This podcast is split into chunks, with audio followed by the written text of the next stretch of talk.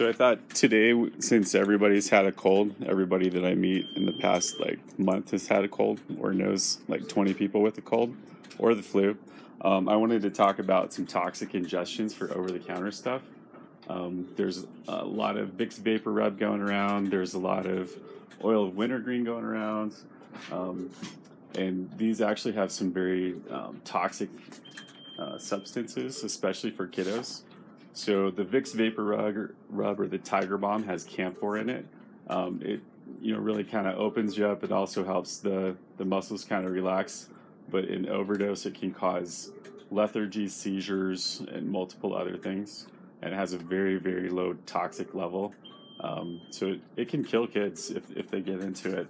Um, the other big thing is oil of wintergreen.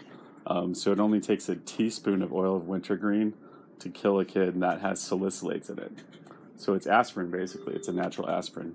Um, so just kind of keep that in your differential for kiddos presenting with kind of altered mental status, lethargy, um, if they're breathing super fast, um, or if they complain of ringing in their ears, you can think of aspirin overdose.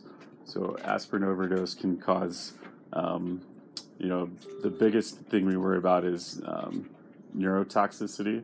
So it can change the blood brain barrier, and if it gets into the brain, then that can be very, very lethal. The treatment is to alkalize the urine. Um, it can um, rapidly lead to brain edema and death and ARDS um, if if it's not treated quickly, and then they're going to need dialysis. And then um, for camphor and for aspirin, they can both cause seizures, and you want to treat it with barbiturates.